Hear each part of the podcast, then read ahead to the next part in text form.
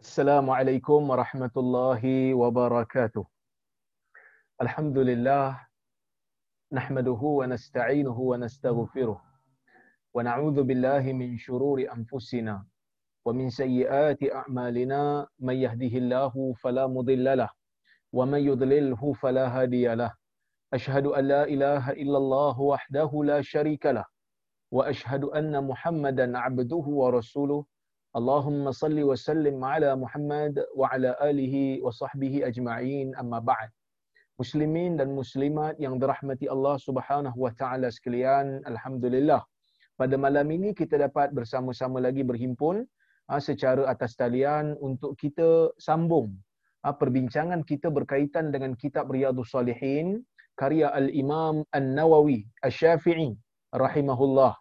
Yang mana Al-Imam An-Nawawi ha, menulis kitab ini dan dibahagikan kepada bab dan kita masih lagi ha, di dalam bab yang sama yang kita bincang pada ha, kuliah yang lepas iaitu bab bayan kathrati turukil khair. Bab pada membicarakan ha, penjelasan kepada banyaknya jalan-jalan kebaikan di dalam Islam. Bab nombor 13.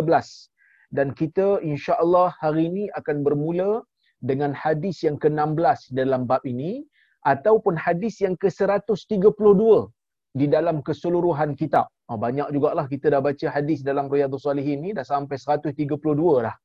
Ha, kata Al-Imam An-Nawawi rahimahullah, As-sadisa ashar an Abi Musa Al-Ash'ari radhiyallahu anhu qal Qala Rasulullah sallallahu alaihi wasallam Man salla al-bardain dakhala al-jannah muttafaqun alaih Al-bardan as-subh wal-'asru hadis nombor 16 kata Imam Nawawi daripada Abi Musa Al-Ash'ari.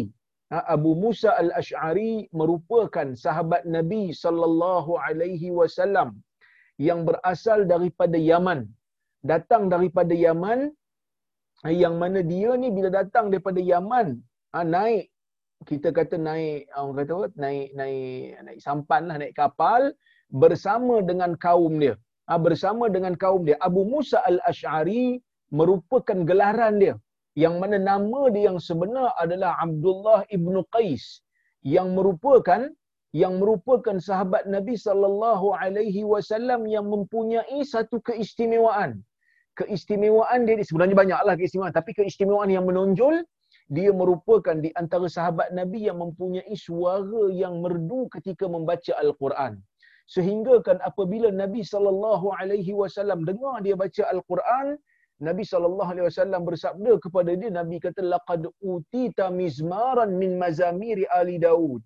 Ah, wahai Abu Musa seolah-olah kamu ni ah, sesungguhnya kamu ini telah diberikan dengan seruling daripada seruling-seruling keluarga Daud. Maksud suara dia tu macam seruling. Yang bila dengar tu ah, kita kita rasa macam terleka Ha, itulah Abu Musa al-Ash'ari yang datang daripada Yaman. Nama sebenar dia Abdullah ibnu Qais. Ha, nama sebenar dia Abdullah ibnu Qais yang mana pada zaman Umar ibn Khattab radhiyallahu anhu Umar melantik dia menjadi gubernur di Basrah. Ha, yang mana zaman Nabi SAW, Nabi hantar dia pergi ke Yaman balik. Ha, bila dia bersama dengan Nabi datang kepada Nabi tahun ke-7 Hijrah belajar. Ha, belajar, belajar, belajar. Sehingga apabila dia dah pandai, maka Nabi SAW hantarkan dia untuk uh, mengajar orang-orang di Yaman uh, bersama dengan Muaz ibnu Jabal. Bila masuk zaman Umar bin Khattab, Umar bin Khattab melantik dia menjadi gubernur di Basrah. Pada zaman Osman, Osman panggil dia dan hantar pula dia ke Kufah. Kufah ni satu bandar di Iraq. Basrah pun satu bandar di Iraq. Ha? Tuan-tuan dan puan-puan yang dirahmati Allah Subhanahu Wa Taala sekalian, inilah Abu Musa Al-Ash'ari dia ni digelar Al-Ash'ari kerana dia ni datang daripada kabilah. Ash'ari itu nama kabilah. Kabilah Al-Ash'ari yang mana kabilah Ash'ari ni dia ada satu kita panggil uh, sifat yang Nabi SAW suka pada puak-puak ni. Yang mana orang Ash'ari ni bila mereka kekurangan makanan, uh, bila mereka jatuh miskin, mereka akan menghimpunkan makanan bersama ramai-ramai dan mereka akan himpun dan makan sama-sama. Sehingga kan Nabi sallallahu alaihi wasallam suka dengan perbuatan golongan Asy'ariyun ni yang mana Nabi SAW bersabda, "Hum minni wa ana minhum." mereka ini daripada golonganku dan aku daripada mereka. Walaupun Nabi SAW daripada Quraisy, Nabi bukan daripada kabilah Ash'ari, tetapi apa yang dilakukan oleh puak-puak Ash'ari ini, Nabi SAW suka. Yang ni yang kita ambil, konsep ni lah yang kita ambil untuk orang-orang kita ni buat satu skim yang kita panggil sebagai khairat kematian kan? Kita kumpul duit bulan-bulan siapa yang terkena musibah ke ada kematian ke kita akan ambil duit tabung tu kita akan bagi kepada orang yang terkena musibah.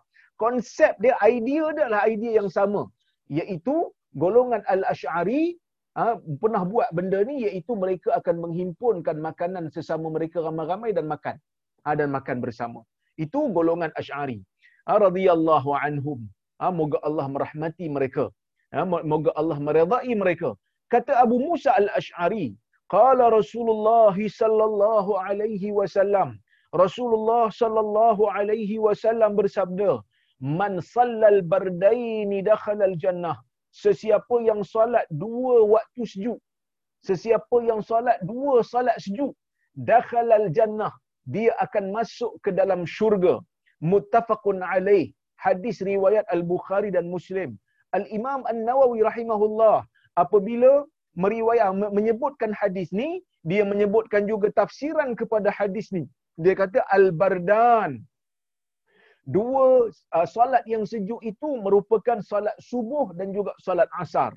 Uh, kata syekh uh, apa ni Mustafa Al-Bugha di dalam kitab dia Nuzhatul Muttaqin yang sedang saya baca ni ada kat tangan saya ni Nuzhatul Muttaqin Syekh Mustafa Bugha men- men- mensyarahkan hadis ni dia mengatakan afad al hadis fadl al muhafazati ala salatil fajri ali annaha takunu inda ti inda lazzatin naum. Dia kata hadis ini memberikan memberikan satu di antara salah satu faedah yang kita boleh ambil daripada hadis ni ialah hadis ni menyebutkan tentang kelebihan orang yang salat pada waktu fajar orang yang salat pada waktu subuh. Kerana subuh ni berlaku kerana solat subuh ini waktu dia waktu di mana ketika orang sedang lazat tidur. Ketika orang sedang sedap tidur waktu itulah disyariatkan solat subuh solat fajar. Orang Islam kena bangun. Bukan kata kena bangun wajib bangun untuk melaksanakan solat uh, subuh yang mana solat subuh ni dilaksanakan dalam keadaan yang sejuk sejuk macam mana ustaz kalau kat Malaysia ni sejuklah Ah, waktu subuh tu rasalah sejuk sikit berbanding ah, waktu solat zuhur, waktu solat asar. Kerana dia berlaku pada awal pagi. Ketika mana naiknya fajar sadiq. Ha, fajar sadiq. Dia ada fajar kazib, dia ada fajar sadiq. Ha, pada waktu malam ni, sebelum munculnya fajar apa ni sadiq, dia muncul dulu fajar kazib. Fajar kazib ni fajar bohong. Yang mana dia, kalau kita tengok dekat ufuk ni, kalau dekat padang pasir lah, Ha, kalau dekat uh, negeri kita ni susah sikit lah sebab kita banyak bangunan dan banyak uh, pokok. Kalau di padang pasir memang nampak dia ada satu uh, cahaya naik ke atas langit. Uh, kemudian bila cahaya tu lama-lama dia turun, turun, turun, turun dan dia memanjang. Yang tegak di atas langit tu kita panggil uh, fajar kazib. Yang bila dia turun sampai ke ufuk tu kita panggil fajar sadiq. Yang itu Allah Taala kata hatta yatabayyana lakumul khaytul abyad minal ah, hatta yatabayyana lakumul al khaytul abyad minal khaytil aswad minal fajr. Yang mana Allah Subhanahu wa taala sebutkan perumpamaannya di dalam Al-Quran bagi orang yang nak berpuasa dia boleh makan pada waktu malam sehingga terbitnya fajar. Apa itu Allah Taala kata? Sehingga jelas kepada kamu benang putih daripada benang hitam benang hitam tu gelapnya malam, gelapnya kawasan tu, benang putih ni dia jadi macam dia muncul satu garisan putih halus ha, di ufuk bagi orang yang betul-betul memerhatikannya di padang pasir dia akan nampak. Allah Ta'ala kata sehingga muncul benang tu. Benang seolah-olah macam benang. Ha? Ada sahabat Nabi faham literal. Ya? Ada sahabat Nabi faham literal. Adi bin Hatim, dia faham ayat Quran ni dia kata bila Allah Ta'ala kata sehingga terzahir, sehingga boleh beza di antara benang putih dan benang hitam. Dia kata aku pun ambil dua benang. Satu benang putih, satu benang hitam aku letak di bawah bantal aku. Aku faja'altu anzuru ilaih. Aku pun tengok, tengok, tengok. Sampai aku boleh beza di antara dua warna ni baru aku berhenti puasa. Bila aku sebut kepada Nabi, Nabi SAW menyebutkan inna wisadaka inna wisadataka la'arid. Kalau begitu bantai kau kena jadi besar lah. Bantai tu kena kena letak di ufuk lah. Ha, Nabi kata bukan begitu. Yang dimaksudkan oleh Allah Subhanahu Wa Taala dalam ayat tu ialah sawadul lail wa bayadun nahar. Gelapnya malam dan cerahnya siang. Yang mana sebelum siang berlaku, sebelum terbitnya matahari akan muncul cahaya putih di ufuk seolah-olah seperti benang. Yang mana benang putih tu ha, di antara benang hitam dan kita boleh beza kalau kita berhati, perhati sungguh-sungguh lah. Itu pun kalau tak ada ha, pencemaran cahaya lah. Ha, kerana sekarang ni bila ada macam-macam lampu, kadang-kadang bintang pun tak berapa nak nampak kerana pencemaran cahaya. Ya? Baik. Maka Al-Imam Nawawi rahimahullah menyebutkan benda ni, menyebutkan hadis ni, dan hadis ni beritahu kepada kita di antara fadilat solat yang ada ni, solat subuh antara yang afdal. Kerana dia disyariatkan perlu dikerjakan sewaktu orang-orang sedang lazat tidur. Wasalatil as wasalatil wasalatil asr dan juga kelebihan salat asar li'annaha takunu 'inda al-ishtighal bi a'malin nahar kerana salat asar ni disyariatkan ketika mana orang sedang sibuk menguruskan kelengkapan ha, di waktu mana mereka nak balik daripada bekerja. Ha, kalau kita tengok dua waktu ni memang dua waktu yang sedikit sejuk berbanding waktu yang lain kerana pada waktu subuh memang waktu tu sejuk. Pada waktu asar waktu sedikit sejuk berbanding zuhur. Kerana pada waktu tu matahari dah mula rendah. Dan pada waktu tu manusia ada sedikit rasa penat kerana mereka baru saja selesai bekerja. Bermula daripada waktu lepas subuh tu mereka kerja, masuk waktu zuhur, waktu zuhur mereka sedang aktif kerana di pertengahan hari. Bila mereka balik ke rumah waktu asar, berkemungkinan mereka akan rasa beban untuk melaksanakan salat asar. Maka sebahagian orang yang tidak mampu untuk melaksanakannya ha, ataupun tak ada kesungguhan untuk melaksanakannya maka mereka mungkin akan akan meninggalkan akan meninggalkan solat asar ni. Jadi sebab itu Nabi SAW bagi ha, bagi satu ha, kelebihan kepada orang yang yang menjaga solat subuh dan solat asar ni ya sehingga kan Nabi SAW menyebutkan dalam sebuah hadis yang khusus kepada dua jenis solat ni. Jadi tuan-tuan dan puan-puan yang dirahmati Allah Subhanahu Wa Taala sekalian, dua solat ni kena jaga. Bahkan dalam hadis yang lain, Nabi sallallahu alaihi wasallam menyebutkan tentang uh, kelebihan salatul wusta. Salat wusta ni salat salat asar kerana dia salat yang berada di di tengah-tengah. Kita ada subuh, kita ada zuhur. Kita ada maghrib, kita ada isyak. Tengah-tengah ni salat asar. Ha, salat asar ni disebut sebagai salatul wusta. Kenapa solat usta? Solat usta ni ialah solat asar yang mana Allah Subhanahu Wa Taala sebut di dalam Al-Quran secara spesifik. Allah Taala sebut dalam Quran secara spesifik. Kena pelihara solat ni. Kenapa kena pelihara solat ni? Kerana solat ni kebanyakan orang cuba untuk untuk bukan cubalah maksudnya uh, kebanyakan orang mungkin akan terlepas waktu tu waktu di mana manusia berada dalam keadaan penat. Waktu tu manusia berada dalam keadaan baru lepas balik daripada mencari nafkah dan mencari rezeki. Kalau tak betul-betul jaga, mungkin akan akan tertinggal. Kalau tak betul-betul ada kesungguhan, mungkin dia akan rasa malah dan terbeban. Ha, malahnya nak bangun, aku dah penat ni baru lepas kerja. Waktu zuhur tak apa. Kerana waktu zuhur, waktu tu waktu sedang kita sedang aktif. Ha? Yang mana pada waktu maghrib mungkin kita lepas makan malam dan seumpamanya kita ada tenaga dan begitu juga dengan waktu isyak. Ya, kata Syekh lagi. Fal muhafadhah ala ghairihima min babin aula wa qad fussirat as-salatul wusta bi salatil asr. Dan uh, menjaga uh, salat selain daripada keduanya lebih utama dia kata. Kalau waktu solat subuh yang orang tengah tidur pun kita kena bangun, kalau waktu solat asar, waktu di mana kita penat pun kena bangun, ha, maka solat-solat yang lain lebih utama juga untuk dijaga. Sebab waktu tu bukan waktu tidur. Waktu solat lain tu bukan waktu tidur, bukan waktu penat. Waktu tu waktu kita selesa di rumah. Waktu tu selesa kita sedang bekerja dan sedang bertenaga. Sepatutnya lebih utamalah. Sebab itu Nabi SAW mengatakan, siapa yang jaga dua solat ni, dia akan masuk syurga. Bukan bermakna dua solat ni saja. Tetapi siapa yang jaga dua ni, pastinya dia akan jaga tiga yang lain. Tiga yang lain tu mudah untuk orang lain. Kalau dia boleh jaga dua ni, yang tiga lagi tu dia boleh jaga insya Allah. Sebab apa? Sebab dua ni waktu yang sukar. Dia boleh jaga. Maka yang senang lebih utamalah untuk dijaga. Ha, lebih utama untuk dijaga dan lebih utamalah dia jaga. Kerana waktu yang sukar pun dia boleh jaga. Tuan-tuan dan puan-puan yang rahmati Allah sekalian. Sebab itu kita dalam nak baca hadis Nabi SAW, kita kena tengok angle dia. Ha, kita kena tengok angle dia. Maksudnya, sebab ada orang ada orang salah faham, dia kata, ha, jaga dua solat ni je lah Ustaz. Sebab Nabi kata, siapa jaga dua solat ni masuk syurga terus. No. Nabi kata, siapa jaga dua solat ni, dia masuk syurga. Betul. Kerana dia berkorban. Dan sepatutnya juga dia menjaga yang lebih mudah. Yang tidak perlu kepada pengorbanan yang yang besar untuk berbanding dengan solat di dua waktu ni. Baik. Kemudian kata Syekh, al-ihtimam bihatainil faridatain wala yanhasir dukhulul jannah bi adaihima faqat. Dia kata mengambil berat perbuatan mengambil berat dengan dua solat fardu ni adalah satu perkara yang disebutkan di dalam hadis. Macam mana pun kena buatlah. Walaupun kita rasa beban, walaupun kita rasa sukar, kita kena buat.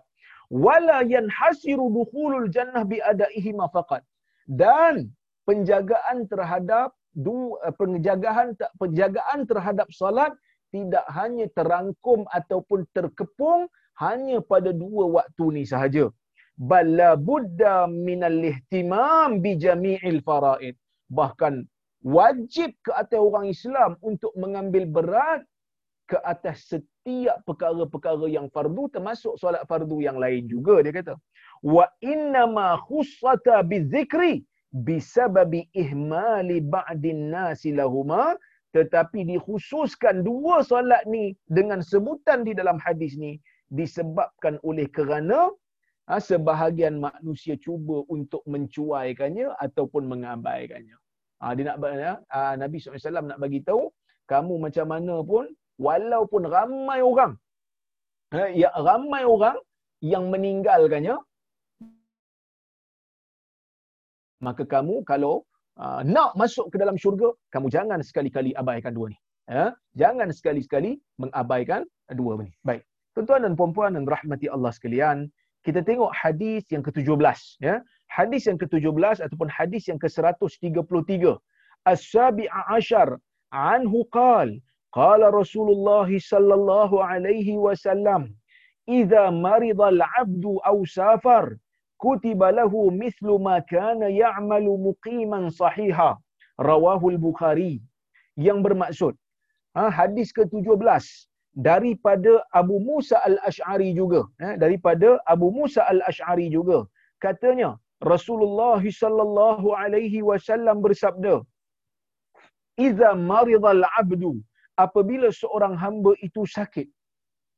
Apabila seorang hamba itu sakit ha, au safar ataupun bermusafir ha, ataupun bermusafir kutiba lahu mithlu ma kana ya'malu muqiman sahiha maka akan ditulis baginya pahala seperti mana dia beramal dalam keadaan dia bermukim ataupun dalam keadaan dia dia masih sihat. Ha. Tuan-tuan dan puan-puan dan rahmati Allah sekalian. Nabi SAW dalam hadis ni nak bagi tahu ada keadaan manusia ni memang sakit. Yang ni kita tak boleh nak nafi. Ada waktu-waktu manusia akan sakit. Ada waktu-waktu manusia akan bermusafir. Yang ni kita tak boleh nak nafi. Dan dalam Islam ni segala hukum yang diberikan oleh Allah Subhanahu Wa Taala kepada kita sangat selari dengan fitrah insan. Tak pernah lagi lah kita jumpa hukum Islam ni yang tidak mampu. Ibadat dalam Islam ni yang tidak mampu untuk untuk diamalkan oleh manusia biasa. Pastinya ada. Kerana Nabi sallallahu alaihi wasallam tu sendiri adalah manusia biasa. Nabi SAW tu adalah manusia macam kita. Sekali bila saya sebut manusia biasa, ada orang marah saya pula. Ada orang kata, jangan biadab dengan Nabi. Nabi tak macam kita. Allah Ta'ala sendiri sebut. Allah sendiri suruh Nabi sebut, "Qul innama ana basyarum mislukum yuha ilai annama ilahukum ila ilahu wahid." Katakan wahai Muhammad, sesungguhnya aku manusia macam kamu. Aku ni manusia macam kamu. Cumanya diwahyukan kepada aku sesungguhnya Tuhan kamu adalah Tuhan yang satu. Kenapa Allah Ta'ala jadikan Nabi ni manusia macam kita? Nabi ni dia jadi manusia supaya dia boleh contoh, supaya kita boleh contohi dia. Kita boleh ikut cara dia. Kalau Nabi ni dia ada super power, Nabi ni tak macam manusia, macam malaikat, macam mana kita nak ikut dia? Sebab malaikat dengan manusia, tabiat berbeza. Penciptaan berbeza. Dia berbeza antara kita ni dengan pemahaman agama orang-orang Nasrani yang menjadikan Isa anak Tuhan, yang menjadikan Isa ni mempunyai uh, uh, divine quality, uh, yang mempunyai quality, yang mempunyai sifat ketuhanan. Macam mana nak ikut? Sebab dia tu ada ciri ketuhanan. Kita tak boleh ikut manusia yang tak sama, yang tak sama cirinya macam kita. Tapi Allah Azza wa Jal menjadikan semua nabi pada akidah orang Islam ni yang sebenar-benar akidah ni ha, dia jadi dia jadikan nabi-nabi ni daripada kalangan orang uh, daripada kalangan manusia sendiri macam manusia. Sebab itu Allah Subhanahu wa taala ketika mana menurunkan nabi-nabi daripada kalangan manusia orang Quraisy terkejut. Orang Quraisy kata mali hadzal rasul yaqulu ta'am wa yamshi al, uh, wa yamshi fil aswaq. Kenapa nabi ni uh, uh, makan macam kita berjalan di pasar macam kita. Kerana Allah Azza wa Jalla tahu kalau diturunkan nabi daripada kalangan malaikat orang tak nampak malaikat satu. Yang kedua orang akan kata dia malaikat macam mana kami nak ikut? Ha dia malaikat macam mana kami nak ikut? Jadi pensyariatan hukum-hukum dalam Islam ni sangat selari dengan dengan fitrah manusia. Bila Nabi SAW tahu benda ni hakikat ni maka Nabi memberikan berita gembira berita gembira ni bukan hanya orang yang buat ibadat banyak Berita gembira ni bukan hanya orang yang sehat boleh buat ibadat sebanyak mungkin ikut cara tata, tata cara sunnah. Berita gembira ni juga Nabi berikan kepada orang yang sedang sakit dan sedang musafir. Maksudnya apa? Maksudnya Imam Nawawi bawa hadis ni dalam bab ni Nabi SAW nak bagi tahu kat kita dalam apa pun keadaan kita kita mampu untuk meraih pahala yang sebanyaknya sama macam orang lain. Ini saya nak bagi tahu jugalah. Sebahagian daripada manusia yang kadang-kadang saya jumpa, ha, sebahagian manusia kadang-kadang saya jumpa, mereka ni rasa duka cita. Bila Allah Ta'ala berikan mereka sakit, bila Allah Ta'ala berikan mereka ni lutut sakit lah kata. Ha, kena penyakit arthritis. Ha, lutut kena kena tukar. Yang mana gel di lutut dah hilang. Ha, yang ni Dr. Azmi tahulah. Ha, sebab Dr. Azmi antara ha, pakar tulang, yang mana kadang-kadang lutut dah tak boleh nak lipat habis. Dah hilang dah gel. Dah tak boleh, dah sakit dah. Tak boleh nak solat di atas, uh, tak boleh nak solat secara berdiri. Nak solat kena berdiri, uh, kena duduk di atas kursi. Sebahagian daripada orang-orang yang terkena musibah ini, kadang-kadang bila dia solat tu dia rasa sayu. Yang mana dia tak boleh dah meletakkan meletakkan dahinya di atas lantai. Tak boleh dah sujud macam orang lain. Dia nak rasa nikmat sujud tu. Ha, dia nak rasa nikmat sujud, nak rasa letakkan dahi di atas lantai untuk Allah Azza wa Jalla yang maha tinggi. Dia ada rasa sayu. Dia kata, Ustaz, saya rasa sedihlah Ustaz bila tak dapat nak solat dalam keadaan yang sempurna. Macam mana solat saya Ustaz? Sebahagian akan cakap macam tu. Ha, sebahagian akan rasa macam tu. Dia akan rasa seolah-olah ibadat dia ni dah tak macam dulu dan pahalanya tak sama macam dulu. Ni pakcik-pakcik yang yang tak pernah dengar hadis ni lah. So, kita sebutkan hadis ni. Bila kita sebutkan hadis ni, paling tidak dia rasa relief. Dia rasa paling tidak, walaupun solat aku ni dalam keadaan solat yang tidak sempurna dari sudut gerakannya, tetapi tetap Allah Subhanahu Wa Taala memberikan ganjaran yang sempurna kerana bukan aku tak mau sujud pada dia, tetapi kerana aku dalam keadaan yang tidak boleh untuk bersujud kerana aku sakit. Sama juga orang yang solat dalam keadaan baring ataupun mengiring. Mereka tidak mampu untuk duduk. Ha, mereka tak mampu untuk solat berdiri. Solat berdiri lagi tak mampu. Solat duduk pun tak mampu. Dia solat mengiring ataupun baring. Maka dalam keadaan tu pastinya seorang mukmin yang pernah solat dalam keadaan yang sempurna akan rasa sedih. Maka Nabi sallallahu alaihi wasallam memberikan berita gembira kepada mereka yang mana Nabi sallallahu alaihi wasallam menyebutkan hadis ni bila seseorang itu sakit bila seseorang itu tidak mampu ha, untuk ha, melaksanakan ibadat dengan sempurna maka dalam keadaan tu ha, dalam keadaan tu dia solat dalam keadaan dia mampu. Buatlah solat dalam keadaan apa saja yang dia mampu ha, yang paling jauh yang dia boleh pergi. Tetapi pahalanya tetap dalam keadaan dalam keadaan yang sempurna. Kerana memang dia tak mampu. Ha, memang dia tak mampu sama juga macam orang yang bermusafir. Kadang-kadang orang yang bermusafir ni ada juga yang fikir. Dia kata macam ni saya bukan tak nak solat qasar ni ustaz. Tapi solat qasar ni dua rakaat ustaz. Solat qasar ni dua rakaat. Kalau saya tak musafir saya solat zuhur empat rakaat. Jadi saya kalau nak musafir ni saya nak solat empat jugalah. Sebab empat rakaat mesti nak solat empat rakaat mesti banyak pahala daripada dua tetapi tetapi apa ni Islam ni bukan hanya berpandukan kepada akal semata-mata. Betul? Islam sangat menghargai akal. Sebab tu dalam Al-Quran Allah Taala suruh kita pakai akal. Suruh kita berfikir, afala yatadabbarun? Tidakkah kamu itu uh, uh, tidakkah kamu itu memerhatikan Al-Quran? Afala yatadabbarun Al-Quran? Adakah kamu tidak mentadabur Al-Quran? Afala ta'qilun? Tidakkah kamu berakal? Jadi Allah suruh kita pakai akal. Tetapi ada bab-bab yang Allah Ta'ala bagi tahu kita, akal tidak berfungsi. Akal ni dia macam timbang. Dia macam mesin timbang. Mesin timbang ni ada limit. Kalau mesin timbang untuk buat pastry, jangan pergi timbang benda-benda lima tan atas tu. Hancur bekas timbang. Kerana dia hanya digunakan untuk timbang tepung, timbang telur, timbang gula kita pergi letak batu konkrit atas tu, pecah dia. Begitulah akal. Allah Ta'ala menciptakan akal ni ada limit. Yang mana jangan letak pada akal benda yang over limit. Lebih daripada limit dia. Maka akal itu akan akan binasa dan akal itu tidak mampu untuk untuk dapat jawapan. Oleh kerana itu, ada benda-benda dalam Islam, akal tidak boleh berfungsi. Allah Azza wa Jal suruh kita berfikir tentang perkara yang akal boleh fikir. Apa dia? Cari ilmu, mentafsir, menganalisa, ha, tengok benda-benda yang boleh dilihat, tengok dunia, tengok perjalanan alam, kaji benda-benda yang bersifat sains. Tetapi kamu jangan cari zat Allah di mana. Kamu jangan fikir zat Allah di mana. Kamu jangan fikir tentang benda-benda gaib kamu jangan tanya macam mana Nabi sallallahu alaihi wasallam boleh diisra' dan mi'rajkan tanpa memakai topi angkasawan.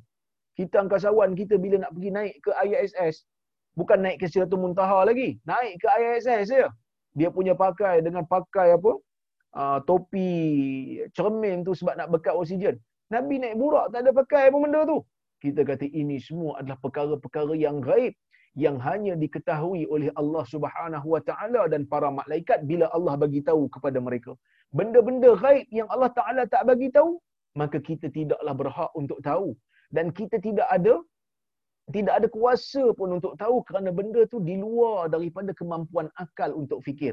Sebab itu Ali bin Abi Talib pernah menyebutkan satu perkataan yang bagi saya sangat penting untuk kita pegang. Dia kata laukana dinu kulluhu bil aql lakana asf lakana asfala lakana asfalu khuf aula bil masah min a'lahu atau kama qal. Kata Ali bin Abi Talib dalam riwayat yang dinukilkan oleh al-Imam Abu Dawud di dalam sunanya kata Ali kalaulah agama itu kesemuanya adalah akal maka sudah tentulah ha, di atas token di bawah token kulit itu lebih utama untuk di disapu berbanding di atas Kan sebelum ni masa bulan puasa dulu kita dah baca hadis. Hadis apa ni Zir bin Hubaish. Ha? Hadis Zir bin Hubaish ketika mana ditanya oleh anak murid dia Safwan bin Asal. Ingat lagi hadis tu? Ha, tak apa. Kalau tak ingat pun tak apa. Ha, sebab memang biasanya ha, ustaz je yang ingat. Tak apa. Ha, saya ulang balik. Yang mana kan dia tanya, dia kata aku nak tanya engkau tentang sapu atas khuf waktu wudu. Kan dia jawab. Dia kata Nabi SAW arahkan kami kalau kami musafir boleh sapu atas uh, stokin kulit tu tiga hari tiga malam. Kalau kami tak musafir boleh sapu sehari semalam. Bermula bila? Bermula waktu wuduk tamat ke? Ah, bermula daripada uh, 24 jam tu satu hari satu malam tu bermula daripada wuduk terbatal, uduk yang pertama terbatal ke ataupun waktu mula sapu? Berlaku khilaf di kalangan para ulama. Tetapi ulama tidak berbeza pendapat, kena ambil uduk sempurna dulu. Basuh muka, basuh tangan, sapu kepala, basuh kaki lengkap, pakai stokin. Lepas tu kalau batal, boleh ambil uduk macam biasa tapi tang kaki sapu di atas khuf. Ali bin Abi Talib kata, kalaulah agama ni seluruhnya boleh difikirkan dengan akal, sudah tentulah bawah tu lebih utama untuk disapu. Kenapa, kenapa bawah lebih utama? Kerana yang kotorkan bawah, patutnya ambil air sapu belah bawah. Tapi Nabi SAW sapu di belah atas khuf. Nabi SAW sapu di atas. Sapu di atas memadai, bawah tak payah sapu. Kenapa? Kerana ada benda-benda dalam agama ni akal tak boleh fikir. Apa dia? Pertama benda gaib. Sifat Allah. Zat Allah. Ha? Tindakan-tindakan Allah yang dia tak bagi tahu kita. Kemudian yang kedua, berkaitan dengan benda-benda gaib yang berkaitan dengan malaikat, yang berkaitan dengan kiamat, yang berkaitan dengan syurga dan neraka. Kita hanya tahu melalui jalan berita yang sampai kepada kita di dalam Al-Quran dan di dalam sunnah. Selain daripada tu kita tak tahu. Orang tanya, syurga dan neraka ada ke Ustaz? Ya ada. Demikian pendapat yang sahih menurut majoriti ulama. Tapi kat mana Ustaz? Wallahu alam. Kita tak tahu. Kat mana Ustaz syurga dan neraka? Jangan tanya saya. Saya pun tak tahu. Kerana benda tu adalah benda gaib. Ha, benda tu adalah benda gaib. Ustaz, ha, Nabi SAW bila naik, ha, bila naik ke langit Sidatul Muntaha tak tak lemah ke oksigen ada? Wallahu alam. Hanya Allah Subhanahu Wa Taala yang tahu. Kerana benda ni adalah benda gaib yang disuruh untuk kita beriman bukan untuk kita faham. Ada benda disuruh kita faham. Yang ni kita faham. Kebesaran Tuhan menjalankan matahari. Kebesaran Tuhan ah, menjalankan cakrawala yang sangat luas. Tetapi tidak pernah berlanggar antara satu sama lain. Ah, ini kita kaji. Yang ni nak kaji untuk lihat kebesaran Allah dan kebijaksanaan Allah dalam mengatur alam ini yang sangat sistematik. Ya. Tetapi benda-benda yang berkaitan dengan benda gaib yang Allah tak bagi tahu kita, kita jangan cari. Kerana kalau kita cari, akal tak mampu untuk dapat jawapan. Akal tidak akan mampu untuk dapatkan jawapan bagi kita dan kita akan penat sendiri. Ha, kita akan penat sendiri. Maka tuan-tuan dan puan-puan rahmati Allah, ha, bila orang bagi tahu kat kita, eh kalau solat empat rakaat waktu musafir, ha, solat zuhur empat rakaat waktu musafir, kan lagi banyak pahala. Kita kata agama bukan pakai akal. Agama bukan pakai akal. Bahkan dua rakaat waktu musafir itu pahalanya lebih banyak daripada salat empat rakaat. Kecuali kalau kita salat di belakang imam yang salat empat. Katalah kita musafir, katalah kita ni musafir dalam perjalanan, singgah dekat masjid, tengok imam ratib sedang salat zuhur empat rakaat, kita ikut belakang dia. Ha, kita jangan gata-gata nak pergi salat dua belakang dia. Jangan pergi kasar belakang imam yang tamam. Kita salat empat rakaat berdasarkan hadis yang sahih daripada Ibnu Abbas, orang tanya Ibnu Abbas, ah boleh kenapa apa ni boleh tak solat empat rakaat di belakang imam yang solat empat rakaat? Ibnu Abbas kata bukan hanya boleh, tilka sunnah, itulah sunnah. Itulah yang diajarkan oleh Nabi wasallam. Maksudnya kalau kita solat kita nak solat kasar. Orang tu solat tamam, kita kena solat tamam. Kenapa? Kerana solat tamam ini telah menjadi wajib kata kita bila imam tu tamam. Ha, tapi kalau imam tu kasar, kita kasar belakang dia kerana kita musafir. Walaupun kita salat dua rakaat, Nabi kata Allah Ta'ala tulis pahala sama macam kita berada dalam keadaan bermungkin. Kalau kita sakit, sama apa halanya seperti mana kita ibadat dalam keadaan sihat walaupun waktu sakit tu ada rukun-rukun yang kita tak mampu buat. Walaupun ada rukun-rukun yang kita tak mampu buat. Maka sebab itu syekh Mustafa Bura dia menyebutkan dia kata afadal hadis anna man kana yaqumu bi amali birrin wa khairin fil ahwal al adiyah thumma qasar thumma qasar anil qiyam bihi li uzrin tariq kasafarin aw marad fa innahu yuktabu lahu mithlu zakal amal. Wa yusabu ويساب kama كما yusabu عليه kama law kana yaf'aluhu. Dia kata kata syekh ha, sesungguhnya hadis ni membuktikan kepada kita sesiapa yang beramal baik beramal baik dalam keadaan biasa. Kemudian dia tidak mampu untuk lakukannya disebabkan oleh kerana ada uzur yang mendatang. Seperti musafir atau ataupun marat ataupun sakit maka telah ditulis baginya pahala untuk amalan yang dilakukan itu sama seperti mana dia dia lakukan sebelum ini. Ha, sama macam dia lakukan sebelum ini. Okey, itu pertama. Wa hadha idza kana al-amalu ghaira wajib. Ni kalau amalan ni tidak wajiblah. Fa in kana wajiban la yusqituhu al-udhr fala budda min al-qiyam bihi wa ya'tam in tarakahu. Syekh dia bahagi dua benda. Dia kata kalau benda tu wajib, kena buat. Tapi tak sempurna. Buat tu mungkin ada rukun yang kita tak mampu. Macam tadi saya sebut. Berdiri tak boleh, kita duduk. Tak mampu berdiri, duduk solat. Pahala sempurna kerana kita sakit. Satu lagi, katalah kita selalu buat amalan sunat. Ha, kita buat amalan sunat, selalu buat, biasa buat, kalau tak kerana ada uzur kita buat, tiba-tiba kita tak mampu buat sebab sakit. Pahalanya dapat. Kerana apa? Kerana biasa kita buat dan kita niat nak buat. Cuma kali ini terhalang disebab uzur. Kita akan dapat pahala dan ni saya hurai dah dulu ha, dalam dalam hadis ketika mana kita bicarakan tentang bab niat. Awal-awal dulu masa kita baca. Mula-mula baca Riyadhus Salihin. Kita tengok hadis yang ke-18. Hadis yang berikutnya. Eh, hadis yang ke-18 dalam bab ni. Hadis yang ke-134 di dalam kitab ni. Al-Thamina Ashar. An Jabirin radhiyallahu anhu qal. Qala Rasulullah sallallahu alaihi wasallam. Kullu ma'rufin sadaqah. Rawahu al-Bukhari. Wa rawahu Muslim min riwayati Huzaifah radhiyallahu anhu. Ha? Hadis yang ke-18. Kejap tuan-tuan. Saya padamkan aircon ni sejuk no. Baik. Hadis yang ke-18 ah, daripada Jabir radhiyallahu anhu katanya Rasulullah sallallahu alaihi wasallam bersabda kullu ma'rufin sadaqah setiap perkara ma'ruf itu adalah sedekah ah ni saya dah hurai dulu dah ni. Ah tiga empat kuliah yang lepas kita dah baca dah hadis ni. Ah secara panjang. Yang ni ringkas nabi ringkaskan. Ah kullu ma'rufin sadaqah. Bagi setiap perkara ma'ruf itu sedekah Cuma kadang-kadang kalau orang tanya kita kan, ma'ruf ni apa dia? Ma'ruf. Ma'ruf ni dalam bahasa Arab, kalau dia punya literal meaning, dia asal dia berasal daripada perkataan arafa. Kita selalu panggil hakim yang arif, yang arif. Kenapa kita panggil hakim yang arif? Yang arif tu berasal daripada perkataan arafa. Arafa ni maksud tahu. Kan kita dulu kita baca hadis, bila sahabat tanya Nabi ayyul islami khair, mana satu Islam yang paling baik? Nabi SAW bersabda. Nabi jawab. Nabi kata, tut'imu ta'am wa taqra'u salam ala man arafta wa man lam ta'rif. Engkau memberi makan dan engkau membacakan salam kepada orang yang kau kenal dan orang yang kau tak kenal. Arafah bermaksud kenal. Arafah tu bermaksud kenal. Sebab itu bahasa Arab ni tuan-tuan dan puan-puan. Kalau kita nak cari perkataan dalam kamus, kita jangan cari perkataan exact. Kita kena cari kata akar. Baru jumpa dalam kamus. Kerana perkataan tu telah di telah diimbuhankan.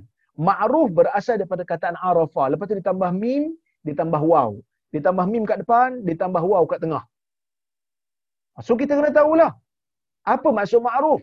Arafah tu kenal. Ma'ruf tu dikenali. Ma'ruf tu dikenali. Kenapa benda-benda yang baik ni dipanggil dikenali? Kerana benda-benda yang baik ni dikenali oleh fitrah. Kerana Allah Azza wa Jal ketika menciptakan manusia, Allah Ta'ala ciptakan manusia ni di atas fitrah. Allah Ta'ala ciptakan manusia ni di atas fitrah. Yang mana Nabi SAW bersabda dalam sebuah hadis. Nabi kata apa? Ma min mauludin yulad illa yuladu alal fitrah tidak ada seorang bayi pun yang lahir di atas dunia ni melainkan dia lahir di atas fitrah. Apa itu fitrah? Fitrah tu benda yang selari dengan Islam. Sebab itu Islam tu dipanggil Islam, submission to God, menyerah diri pada Tuhan. Kan itulah fitrah manusia. Jadi fitrah manusia terima benda baik. Dikenali benda baik itu sebagai baik. Sebab tu kita ada shared values. Kita ada nilai baik yang dikongsi bersama. Dalam apa tamadun sekalipun, menipu tak dianggap sebagai satu kebaikan. Mencuri tak dianggap sebagai satu kebaikan. Berzina tidak dianggap sebagai satu kebaikan. Maka, dalam isu ni saya melihat, perkataan ma'ruf itu digunakan di dalam Islam untuk perkara yang baik apabila ia dikenali dan selari dengan fitrah manusia. Dan perkara mungkar dianggap sebagai mungkar. Mungkar ni berasal daripada perkataan nakirah yang tak dikenali yang diingkari kita tak kenal dia kerana ia tidak dikenali oleh fitrah sebagai perkara yang perlu untuk dibuat. Maka Nabi sallallahu alaihi wasallam menyebutkan kullu ma'rufin sadaqah. Semua benda yang selari dengan fitrah, yang Islam suruh, yang memang selari dengan fitrah, Islam suruh adalah sedekah. Apa maksud sedekah? Sedekah ni benda baik. Sedekah bukan hanya dengan harta. Sedekah dengan segala perkara baik yang kita buat. Doa yang kita berikan kepada kawan kita adalah sedekah. Senyum yang kita beri kepada kawan kita adalah sedekah. Pemberian harta juga sedekah. Ha, zikir juga pada diri sendiri dianggap sedekah. Ajar orang untuk beribadah sedekah. Ajar orang untuk buat benda baik sedekah cegah orang buat benda mungkar sedekah. Semua ni adalah sedekah. Al-Imam Rawahul Bukhari. Kata Imam Nawawi, Rawahul Bukhari. Hadis ni riwayat Al-Bukhari. Wa rawahu Muslim min riwayati Huzaifah. Muslim juga riwayat hadis yang sama dengan lafaz yang hampir sama. Tapi bukan daripada riwayat Jabir. Dia datang daripada riwayat Huzaifah. Ha, sebab tu kita pelik. Eh, kenapa Imam Nawawi tak kata muttafaqun alaih? Tadi kan kita baca hadis Bukhari Muslim. Dia kata muttafaqun alaih. Kat sini dia tak kata mutafakun alaih walaupun Bukhari Muslim riwayat. Dia tak sebut mutafakun alaih kerana hadis mutafakun alaih. Istilah mutafakun alaih. Dan yang disepakati ke atas kesahihan hadis ni apabila sebuah hadis riwayat Bukhari dan Muslim daripada sahabat yang sama. Baru dipanggil mutafakun alaih. Kalau hadis sama, lafaz sama, tapi Bukhari riwayat daripada Jabir, Muslim riwayat daripada Huzaifah, yang tu bukan mutafakun alaih kerana sanad berbeza. Walaupun hadis hampir sama. Ha, ini istilah ilmu hadis yang kita kena tahu. Ha, jadi kalau kadang-kadang kalau kita nak baca hadis, bila ustaz tu kata, muttafaqun alaih, hadis ini disepakati olehnya, kita tahu. Bukhari riwayat daripada sahabat yang sama dengan Muslim. Sebab dia orang kitab berbeza kan. Kitab dia orang berbeza. Saya Bukhari dengan saya Muslim ni beza. Penulis lain. Walaupun mereka ni, walaupun Bukhari itu adalah guru kepada Muslim, tapi kitab lain. Sanad lain. Tapi bila Bukhari riwayat hadis yang dis, yang yang mana Muslim juga riwayat hadis yang sama, dua-dua sahabat sama, baru layak kita panggil muttafaqun alaih. So hati-hati. Jangan Muslim riwayat daripada uh, Huzaifah, Bukhari riwayat daripada um, Jabir, kita kata muttafaqun alaih. Bukan muttafaqun alaih. Tak sampai pada tahap muttafaqun alaih. Okey? Baik, kita tengok apa yang Syekh kata. Dia kata afadal hadis. Hadis ni memberikan kita pengajaran. Anna kullama yaf'aluhu al-mu'min ya min a'malil birri wal khair lahu thawabun wa ajrun ka thawabi sadaqah wa ajriha sesungguhnya sesiapa yang uh, sesungguhnya apa yang dilakukan oleh orang mukmin daripada amalan-amalan kebaikan akan dapat pahala ha, seperti mana pahala sedekah wa kalimatul ma'ruf perkataan ma'ruf innama ta'ni jami'a ma'anil khair min at-ta'at wa tarkil wa tarkil mubiqat. Perkataan ma'ruf itu sesungguhnya bermakna setiap perkara, setiap makna-makna yang baik daripada kalangan ketaatan dan meninggalkan amalan-amalan yang boleh membinasakan kita. Okey? Ini kita dah hurai dulu. Baik. Hadis yang ke-19 dalam bab ni dan hadis yang ke-135 di dalam keseluruhan kitab ini. Kata al-Imam An-Nawawi rahimahullah, "At-tasi' ashar anhu qal, qala Rasulullah sallallahu alaihi wasallam, ma min muslim yaghrizu gharsan, yaghrisu gharsan illa illa kana ma ukila minhu lahu sadaqah wa ma suriqa minhu lahu sadaqah wala yazra'uhu ahad illa kana lahu akana lahu sadaqah. Kemudian dalam rawahu Muslim, dalam hadis yang lain, wa fi riwayatin lahu fala yaghrisul muslim gharsan fayakulu fayakula minhu insanun wala dabatun wala tayrun illa kana lahu sadaqah ila yaumil qiyamah. Wa fi riwayatin lahu la yaghrisul muslim gharsan wala yazra'u zar'an fayakula minhu insan wala dabah wala syai illa kanat lahu sadaqah. Wa jami'an min riwayati Anas radhiyallahu anhu. Qauluhu yazra'uhu ayyan kusuhu. Ha, yang bermaksud. Hadis ke-19 ha, kata kata Jabir bin Abdullah Al-Ansari katanya Nabi sallallahu alaihi wasallam bersabda ma min muslim. Tidak ada seorang muslim pun yang menanam mana-mana tumbuhan. Yang menanam apa saja tumbuhan. Illa kana ma ukila minhu lahu sadaqah. Kecuali apa saja yang datang makan pada pokoknya itu melainkan dia akan dapat pahala sedekah wa ma suriqa minhu lahu sadaqah. Apa yang dicuri daripadanya ia juga dianggap sedekah wala yazra'uhu ahad illa kana lahu illa kana lahu sadaqah. Tidak ada yang mengurangkannya. Sedikit pun.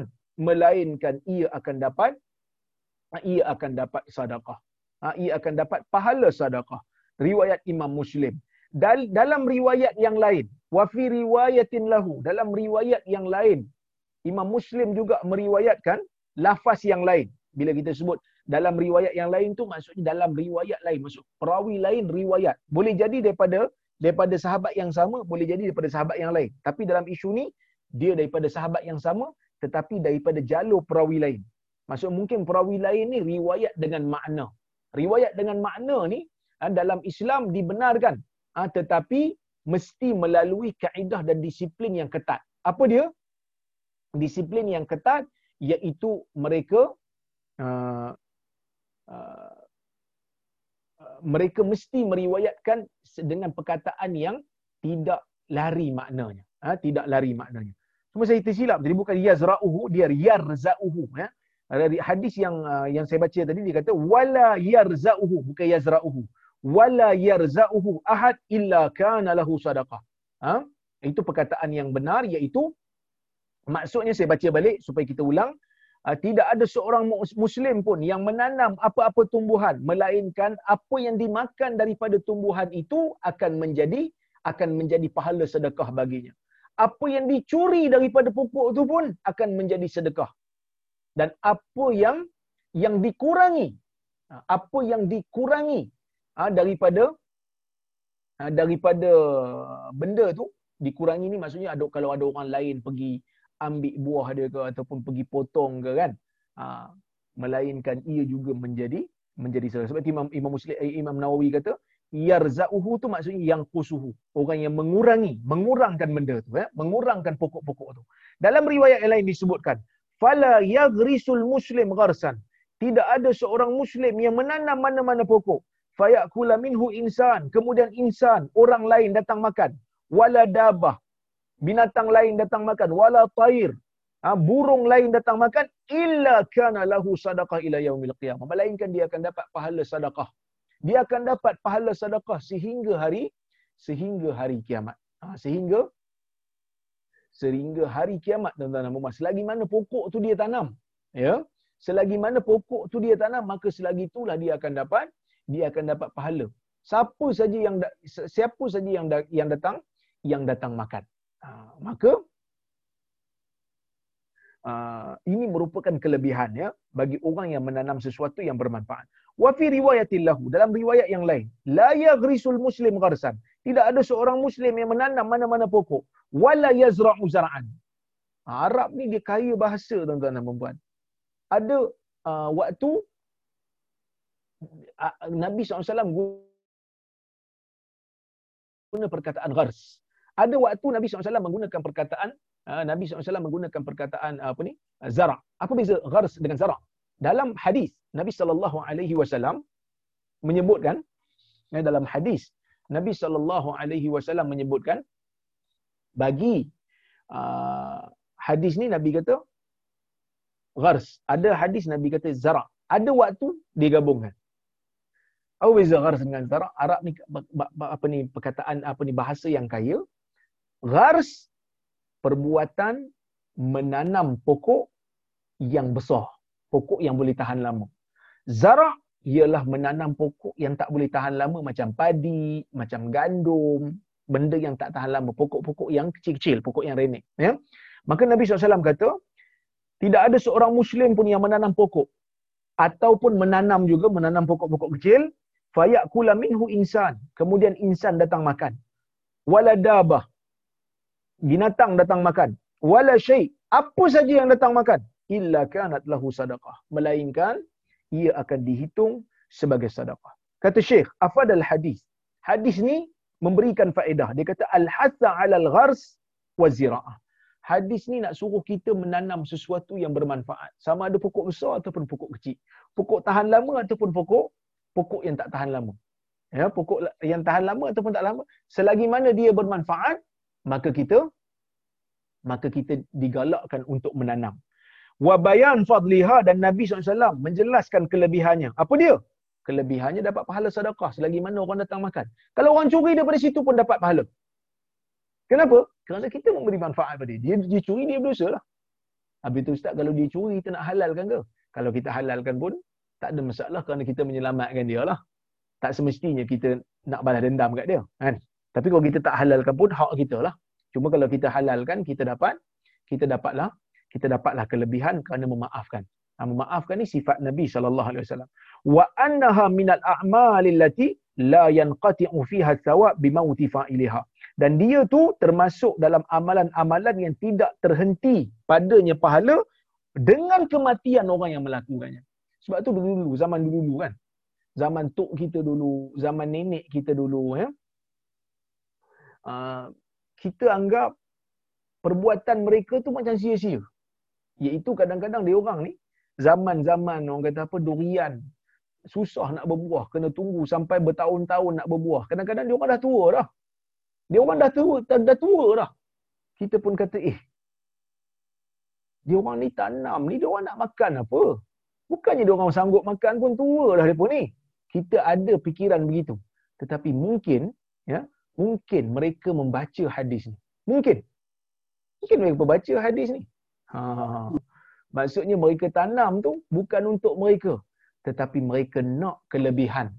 Ha, mereka nak kelebihan yang akan sampai kepada mereka ha, mereka nak kelebihan yang sampai kepada mereka walaupun selepas mereka mati apabila pokok durian tu berbuah dan cucu boleh makan. Ha, ini merupakan ha, ini merupakan di antara ha, kelebihan yang Allah Subhanahu Wa Taala sediakan bagi orang yang tanam pokok lah. Ha?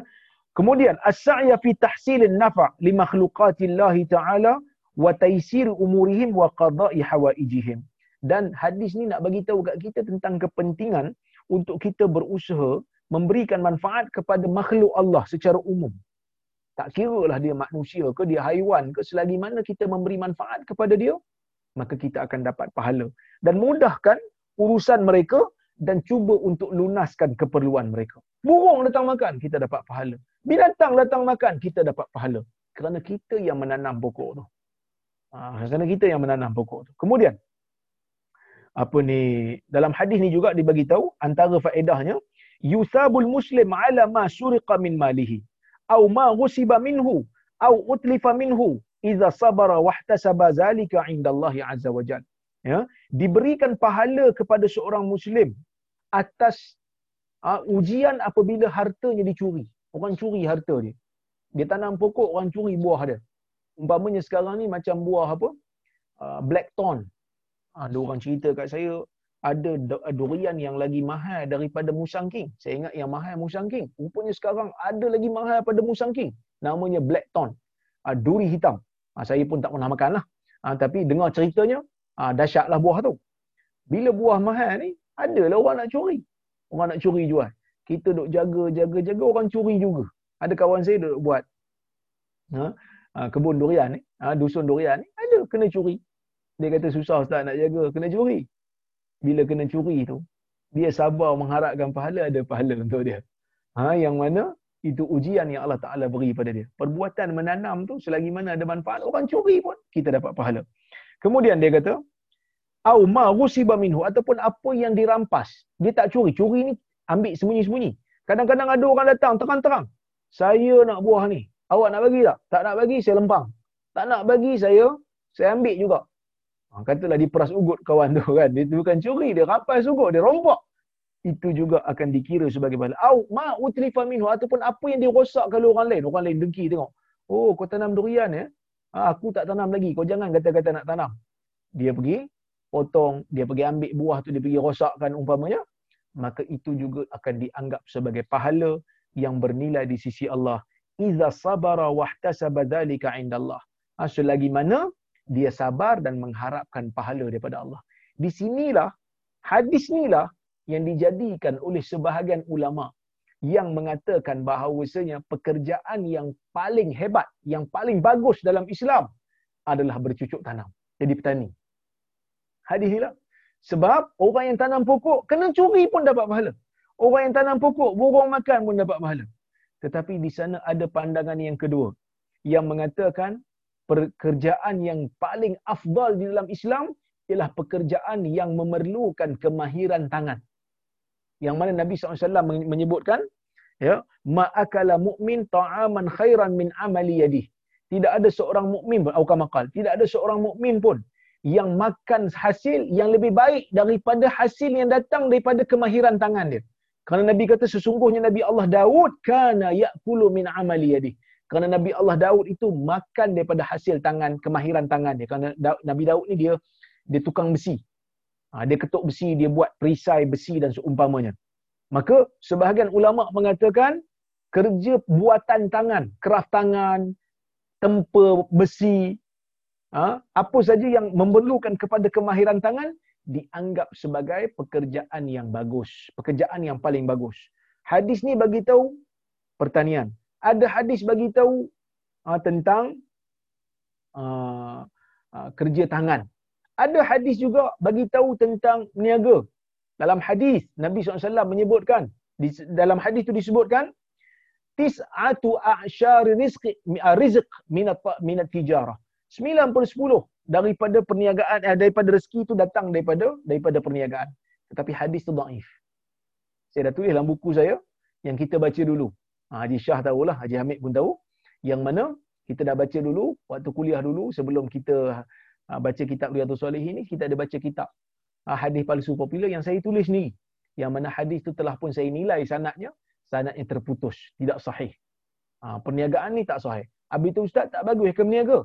Ibn Hajar rahimahullah dalam kitab dia Fathul Bari ketika mensyarahkan tentang manakah pekerjaan yang paling bernilai ataupun paling bagus dalam Islam kata Ibn Hajar kita tak boleh nak buat satu keputusan yang umum untuk semua orang yang mana ada orang pekerjaan ni bagus untuk dia ada orang pekerjaan ni bagus untuk dia kalau macam saya lah katalah pergi cucuk tanam pergi tanam pokok durian saya tahu apa pasal durian saya makan durian tahulah saya nak pergi tanam pokok durian bukan tugas saya. Saya tak tahu. Saya tak pandai. Suruh baca kitab saya tahu.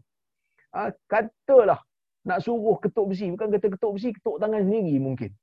Ha, jadi pekerjaan yang baik ialah pekerjaan di mana kita dapatkan rezeki yang halal, kita boleh menyumbangkan untuk agama kemudiannya. Kalau pandai berniaga, pergi berniaga. Kalau pandai bercucuk tanam, pergi bercucuk tanam. Yang penting, apabila dapat saja rezeki yang baik daripada Allah, kita membantu untuk perkembangan agama ni. Sebar luaskan uh, kecintaan uh, terhadap sunnah ni supaya orang juga cinta kepada Islam dan sunnah, kepada Quran dan sunnah insya-Allah. Jadi saya saya kira cukuplah sekadar tu untuk malam ni. Uh, insya-Allah kita sambung lagi untuk kuliah akan datang, hadis-hadis yang akan datang insya-Allah. Kita tengok kalau ada uh, soalan-soalan yang kita boleh jawab. Baik. Assalamualaikum doktor. Waalaikumsalam berkenaan dengan khuf kita sapu air di atasnya dalam tempoh tiga hari itu kiranya tempat tu ada air sempurna maka perlu tak ambil uduk sempurna atau sapu je air atas khuf tu walau ada air yang sempurna ha, ni soalan soalan dia sebab saya sebut pasal khuf tadi iaitu seseorang ni bila dia dah ambil uduk sempurna dia ambil uduk basuh muka basuh tangan sampai ke siku sapu kepala, sapu telinga, kemudian basuh kaki sampai ke buku lali. Lengkap basuh kaki, kemudian dia pakai hoof. Kemudian dia pakai uh, stoking kulit tu. Bila dia pakai, dia kena pakai stoking kulit yang tutup semua anggota yang wajib dibasuh pada kaki. Masuk kena tutup buku lali, stoking tu. Kalau tak tutup buku lali, tak sah. Sebab saya tengok ada uh, stoking-stoking di pasaran yang bawah buku lali sekarang. Budak-budak muda selalu pakai. Itu tak boleh dia mesti tutup buku lali sebab buku lali wajib dibasuh. So bila tutup, ha, bila tutup, kita bila terbatal wudu, bila terbatal wudu yang pertama tadi, kita dah ambil wudu sempurna kan, dah pakai stokin. Kemudian bila terbatal, kita nak ambil semula wudu. Boleh untuk kita buka stokin, boleh untuk kita biarkan stokin kulit tu. Kita ambil wuduk macam biasa, basuh muka, basuh tangan, sapu kepala, sapu telinga, tang kaki, basahkan tangan, sapu atas stokin tu. Cukup Walaupun air ada. Tidak menjadi masalah. Kerana ia adalah rukhsah. Untuk orang yang bermukim sehari semalam, lepas tu baru dia, dia lepas tu dia kena buka stokin dia basuh kaki, ambil uduk semula dan basuh kaki. Kalau dia bermusafir tiga hari tiga malam. Ia adalah keringanan sama ada air ada ataupun air tak ada tidak menjadi masalah. Kalau air tak ada kena tayamum lah. Air cukup ataupun tak cukup lah. Air banyak atau air sikit tidak menjadi masalah. Kena di, di, dibenarkan. Ha, dia dibenarkan. Baik. Assalamualaikum. Dia kata. Warahmatullahi wabarakatuh. Waalaikumsalam warahmatullahi wabarakatuh. Betul ke kita tak payah mendadah tangan sewasa berdoa? Dan bolehkah kita zikir-zikir selepas solat tidak mengikut nombornya? In sequence. Okey. Pertama sekali, ada tempat-tempat yang Nabi sallallahu alaihi wasallam berdoa tidak menadah tangan. Maka di tempat ni kita tak perlu tadah tangan. Bila? Umpamanya bila nak, Nabi nak masuk toilet. Nabi nak masuk toilet, Nabi baca doa, Allahumma inni a'udzubika minal khubusi wal khaba'is. Ya Allah, aku berlindung dengan kamu daripada syaitan jantan dan betina. Nabi tak tadah tangan. Ada waktu Nabi doa tak tak, tak, tadah tangan. Waktu sebelum bagi salam, Nabi doa. Dalam solat sebelum bagi salam, Nabi doa. Allahumma inni a'udzubika min azabi jahannam wa min azabil qabr wa min fitnatil masiihid dajjal wa min fitnatil mahya wal mamat. Yang ni Nabi tak tarah tangan, kita tak tarah tangan. Waktu sujud, aqrabu ma yakunul 'abdu min rabbih wa huwa sajidun fa aktsirud du'a. Hadis riwayat Muslim. Manusia yang paling hampir dengan Tuhan waktu dia sujud banyakkan doa. So waktu sujud tak perlu tarah tangan di atas, tak perlu. Kerana Nabi SAW tidak menadah tangan. Tetapi di sana ada hadis-hadis yang sahih yang Nabi tak ada tangan. Umpamanya Nabi doa di badar. Nabi tak ada tangan tinggi sehingga uh, serendang yang ada di bahu Nabi jatuh. Sehingga Abu Bakar ambil letakkan balik. Ada waktu-waktu Nabi tak ada tangan. Yang ni memang perlu tak ada tangan. Waktu istisqa minta hujan Nabi angkat tinggi untuk tu, uh, minta supaya Allah Taala turunkan hujan. Waktu ni tak ada tangan. Ada waktu tak disebut Nabi tak ada tangan ke tidak maka dia kembali kepada yang asal. Apa yang asal? Nabi SAW sebut dalam hadis. Nabi sebut dalam hadis, Nabi kata Inna Allah hayyun karim yastahi idza rafa'a yaday idza rafa'a 'abdun yadayhi ila as-sama' ay yaruddahuma sifra atau kama qala hadis Tirmizi yang mana Nabi kata sesungguhnya Allah ini Maha Pemalu dan Maha Pemurah dan Allah berasa malu apabila seorang hamba menadah tangan minta kepada dia dan dia tolak dalam keadaan tidak memberikan apa-apa. Ya? Dan zikir-zikir lepas salat ni ada yang ikut turutan dan ada yang tak ikut turutan. Yang ikut turutan Lepas bagi salam, istighfar. Astaghfirullah. Astaghfirullah. Astaghfirullah. Allahumma antas salam. Wa minkas salam. Tabarakta ya zal jalali wal ikram. Ada orang tambah. Allahumma antas salam. Wa minkas salam. Wa ilaika ya'udu salam. Ni tak perlu tambah. Yang sahih. Allahumma antas salam. Wa minkas salam. Tabarakta ya zal jalali wal ikram. Lepas tu kita bacalah zikir-zikir yang mana pun. Tidak mengikut susunan, tidak mengapa. Ha, kerana dalam hadis tidak menunjukkan susunan melainkan hanya istighfar dan juga Allahumma antas salam wa minkas salam tabarakta ya dzal jalali wal ikram. Baik. Salam doktor. Waalaikumsalam. Tanam pokok di bawah talian elektrik, tanah milik kerajaan, perlu dibiarkan atau ditebang? Tanah milik kerajaan ni ada dua jenis. Yang pertama, tanah memang terbiar dan tidak ada larangan untuk kita mengambil manfaat daripada dia, maka dalam keadaan tu, ah, kita bolehlah untuk menanam sesuatu di situ. Tetapi, kalau tanah itu memang dilarang oleh kerajaan untuk kita tanam sesuatu. Umpamanya macam tanah-tanah yang telah dipagar. Tanah-tanah yang kerajaan kata ia adalah uh, kawasan larangan ataupun kawasan berbahaya macam tiang elektrik. Uh, macam di bawah tiang elektrik ada wire di atas maka dalam keadaan tu kita wajib untuk mentaati pemerintah. Ya. Baik.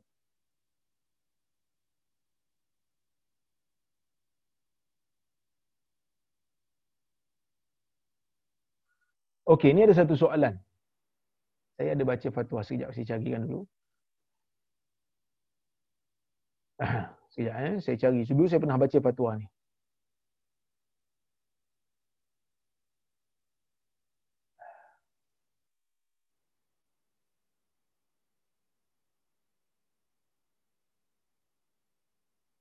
Okey, ini dia. Ini soalan, ada soalan sahabat kita ni ditanya. Dia kata, Assalamualaikum, Assalamualaikum, Jika saya ada rumah lain, iaitu rumah kampung, contohnya di Johor, yang luar mukim daripada tempat saya tinggal di Selangor. Bila saya pergi ke situ, maksud rumah yang kedua dia tu, di Johor, untuk dia tiga hari, boleh tak saya jamak dan kasar semasa saya di rumah kampung tu? Adakah saya dikira masih musafir semasa di situ? Okey. Ini maksudnya dia ada dua rumah.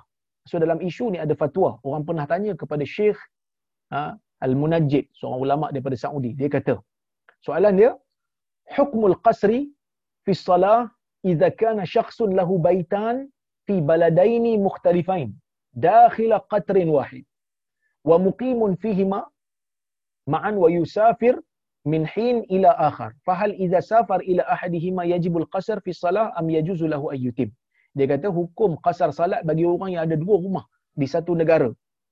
Dia ber, berapa uh, dia bermukim. Kadang-kadang dia bermusafir ke sini dan ke sana.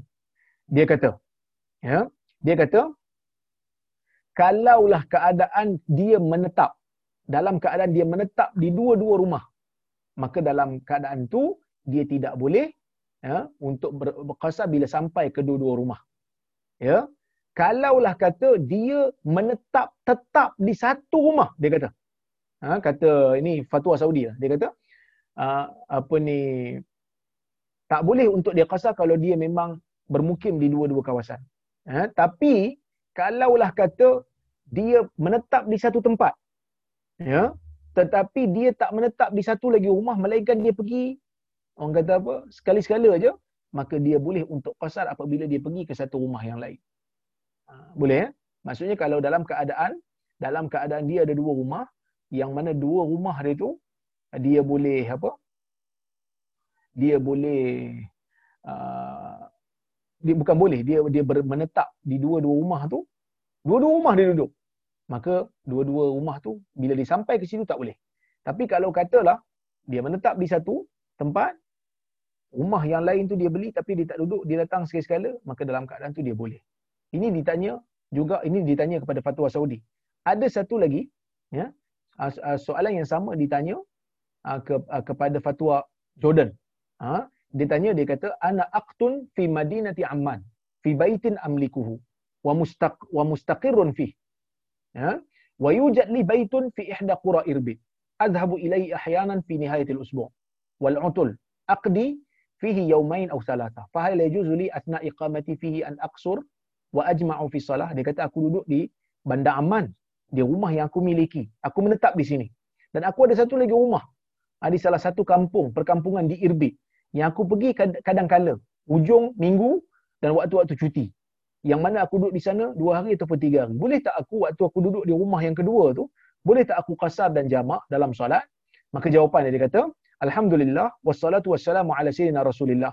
Jawapan dia dia kata yu'addu syakhsun muqiman fil makan alladhi yastaqirru fihi arba'ata ayyam fa akthar walladhi fihi ahluhu abna'uhu wa amma manziluhu man manziluhu fi madinati ukhra alladhi yadhhabu ilayhi fi ba'd nihayati falaysa ma mahallu iqamah fayajuzu lahu al-qasr wal jama' idza kana bayna al-manzilain masafatul qasr ma lam yanwi al-iqamah fihi arba'ata ayyam fa akthar ni dia, dia dijawab ikut apa ni pendapat mazhab Syafi'i lah. Sebab Jordan ni dia fatwa dia memang ambil mazhab Syafi'i dalam ibadat. Dia kata uh, ma, ma, seseorang Muslim dianggap bermukim di tempat yang dia menetap.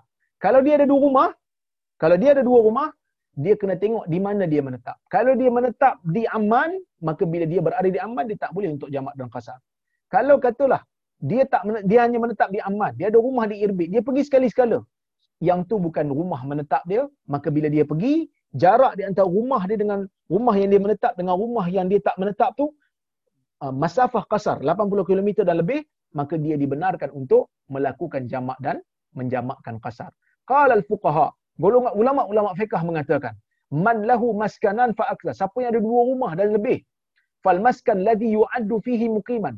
Rumah yang dia yang dianggap dia menetap padanya, yang tak boleh jamak kasar ialah rumah yang dia menetap lama. Menetap dalam kebanyakan keadaan dia menetap di rumah tu ha. bila dia sampai rumah situ dia tak boleh jamak dan qasar fa idza stawa muksuhu fihi ma fa iqamatuhu fil ladhi zawjatuhu wa kalaulah kata dia duduk di rumah ni pun sama banyak dengan duduk rumah sana katalah dia duduk di Aman pun sama. Katalah macam saya saya ada rumah katalah di Kuala Lumpur kan? Di Tanjung Malim pun saya ada rumah di Kuala Lumpur pun ada rumah. Ulama kata yang mana yang saya banyak habiskan masa. Kalau banyak di sini di sinilah. Di sini tak boleh kasar. Kalau saya pergi sana boleh tapi kalau kata waktu sama. Tiga hari sini, tiga hari sana, tiga hari sini, tiga hari sana. Maka dia kata, yang dianggap sebagai rumah iqamah dia, yang tak boleh jamak dan kasar, rumah yang ada isteri dan keluarganya. Ha, okay.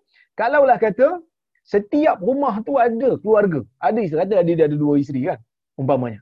Maka, dalam keadaan tu, dia menjadi mukim untuk dua-dua rumah. Maksud bila sampai rumah sana pun dia di, tak, tak, dianggap musafir, rumah sini pun tak dianggap musafir sebab dua-dua ada keluarga.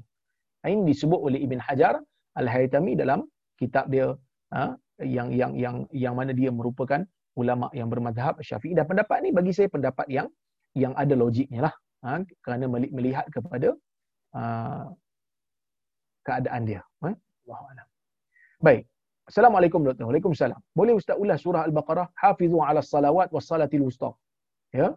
Yang ni memang majoriti ulama men, men, apa mentafsirkan salatil wusta adalah salat asar. Ha? Baik. Ah ini pun apa Abang Syah Hakim pun dah tanya dah kalau ada dia ada dua isteri. Ha, saya, saya dah jawab tadi, so saya, tak, saya tak perlu jawab lah. Okey.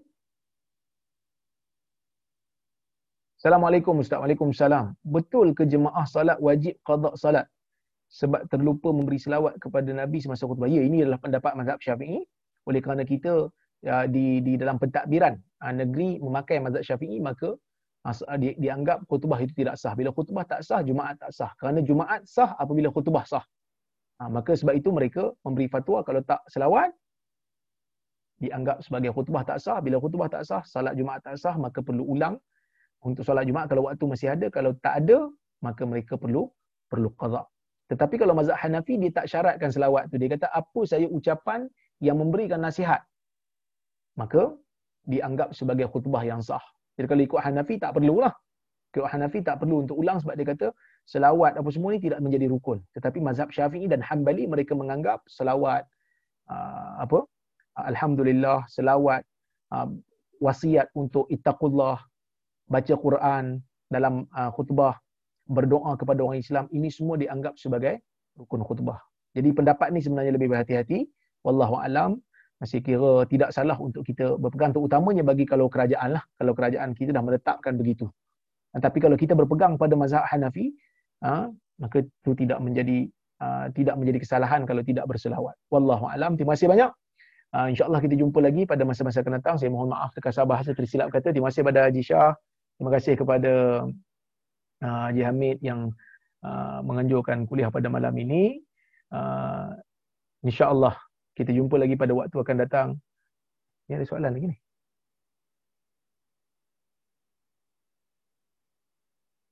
Qadar dan qadar adalah rukun for syafi'i and then for others. Nah, qadar dan qadar.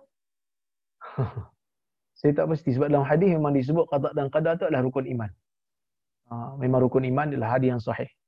Saya tak pasti siapa yang mengatakan qada dan qadar bukan rukun iman. Wallahu alam. Saya tak pasti yang tu, saya tak tahu. Uh, dia adalah rukun iman yang sebenarnya berdasarkan kepada hadis riwayat Imam Al-Bukhari dan Muslim. Hadis Ibnu Umar jelas menyebutkan demikian. Hadis hadis Umar juga menyebutkan demikian. Waktu Jibril mengajar dia, Nabi SAW sebut beriman kepada Allah, pada malaikat, pada kitabnya, pada rasul, pada hari kiamat dan pada qada dan qadar yang baik dan yang buruk kesemuanya datang daripada Allah. Terima kasih banyak tuan-tuan dan puan-puan. Mudah-mudahan kita berjumpa lagi pada waktu akan datang. Aku lu qauli hadza wa astaghfirullahal azim li wa lakum. Wassalamualaikum warahmatullahi wabarakatuh.